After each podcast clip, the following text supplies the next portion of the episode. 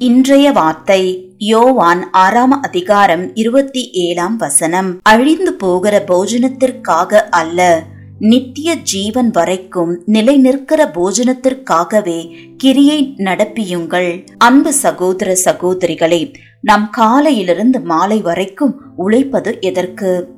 நன்கு சாப்பிட்டு நல்ல வீட்டில் குடியிருப்பதற்கும் நல்ல ஆடைகளை உடுத்துவதற்கும் இன்னும் அநேக பூமிக்குரிய ஆசீர்வாதங்களை பெறுவதற்காக மாத்திரமே. ஆனால் அது போதாது. நாம் நித்திய ஜீவனை அடைய கர்த்தருடைய வார்த்தையாகிய வேத வசனங்களை தினம்தோறும் வாசிக்கவும் அதன்படி நடக்கவும் வேண்டும். அதுவே நித்திய வாழ்க்கைக்கு முக்கியமான போஜனமாயிருக்கிறது.